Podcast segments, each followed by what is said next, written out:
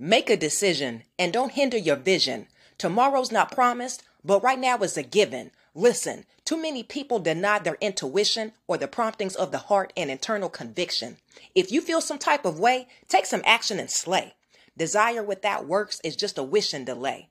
So make as many choices as possible today and get off the bench of life. It's time to suit up and play. Take the course, get the coach, make the call. It's on you, folks. The only way for you to pull your dreams out of escrow is to stop living in the land of the hypothetical. Liking their story won't bring you glory.